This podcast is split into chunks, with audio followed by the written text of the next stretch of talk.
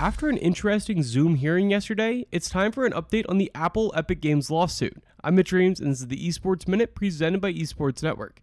There's nothing like seeing two high powered lawyers representing a billion dollar company and a trillion dollar company getting muted on Zoom by a judge. It was pretty beautiful. Quick bullet points for the people who missed the previous episodes on this lawsuit. Fortnite first undercut Apple and Google's prices for V-Bucks on the App Store and Google Play respectively. In response, Apple and then later Google pulled Fortnite from the App Store and Google Play. Epic Games then sued both companies and released a 1984 parody ad targeting Apple. Then Apple decided to come for Epic's Unreal Engine, and that's what led to the hearing on Monday afternoon. Judge Yvonne Gonzalez Rogers, henceforth known as YGR, grilled the lawyers from both companies. The hearing was brought forth by Epic Games as they sought a temporary restraining order preventing Apple from removing Epic's developer certification.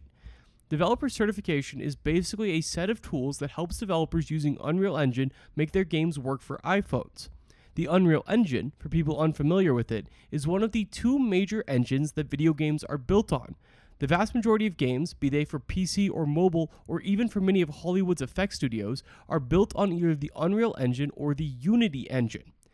In the end, Judge YGR decided to grant the temporary restraining order when it came to the Unreal Engine, but it denied it when it came to Fortnite's place on the App Store. There's a lot that went down in this hearing, and I'll include a link to an Esports Observer article and a tweet thread by journalist Sarah Young. They're good reads if you're interested in learning more about this lawsuit and how this hearing took place. Also, YGR threw a ton of shade, and it's just really fun to read. I will highlight one specific quote from a judge, which is going to pose a problem for Epic. The judge mentioned how Epic could simply remove the hotfix which undercut the App Store's prices, causing Epic to break terms of service and leading to this whole affair. Epic is clearly not willing to do that, but that's the danger when entering a lawsuit where you are the aggressing party. The next hearing is set for September 18th, so I'll be back then, if not sooner, for another update on this lawsuit. In the meantime, come back tomorrow for the biggest esports story of the day in just a few minutes.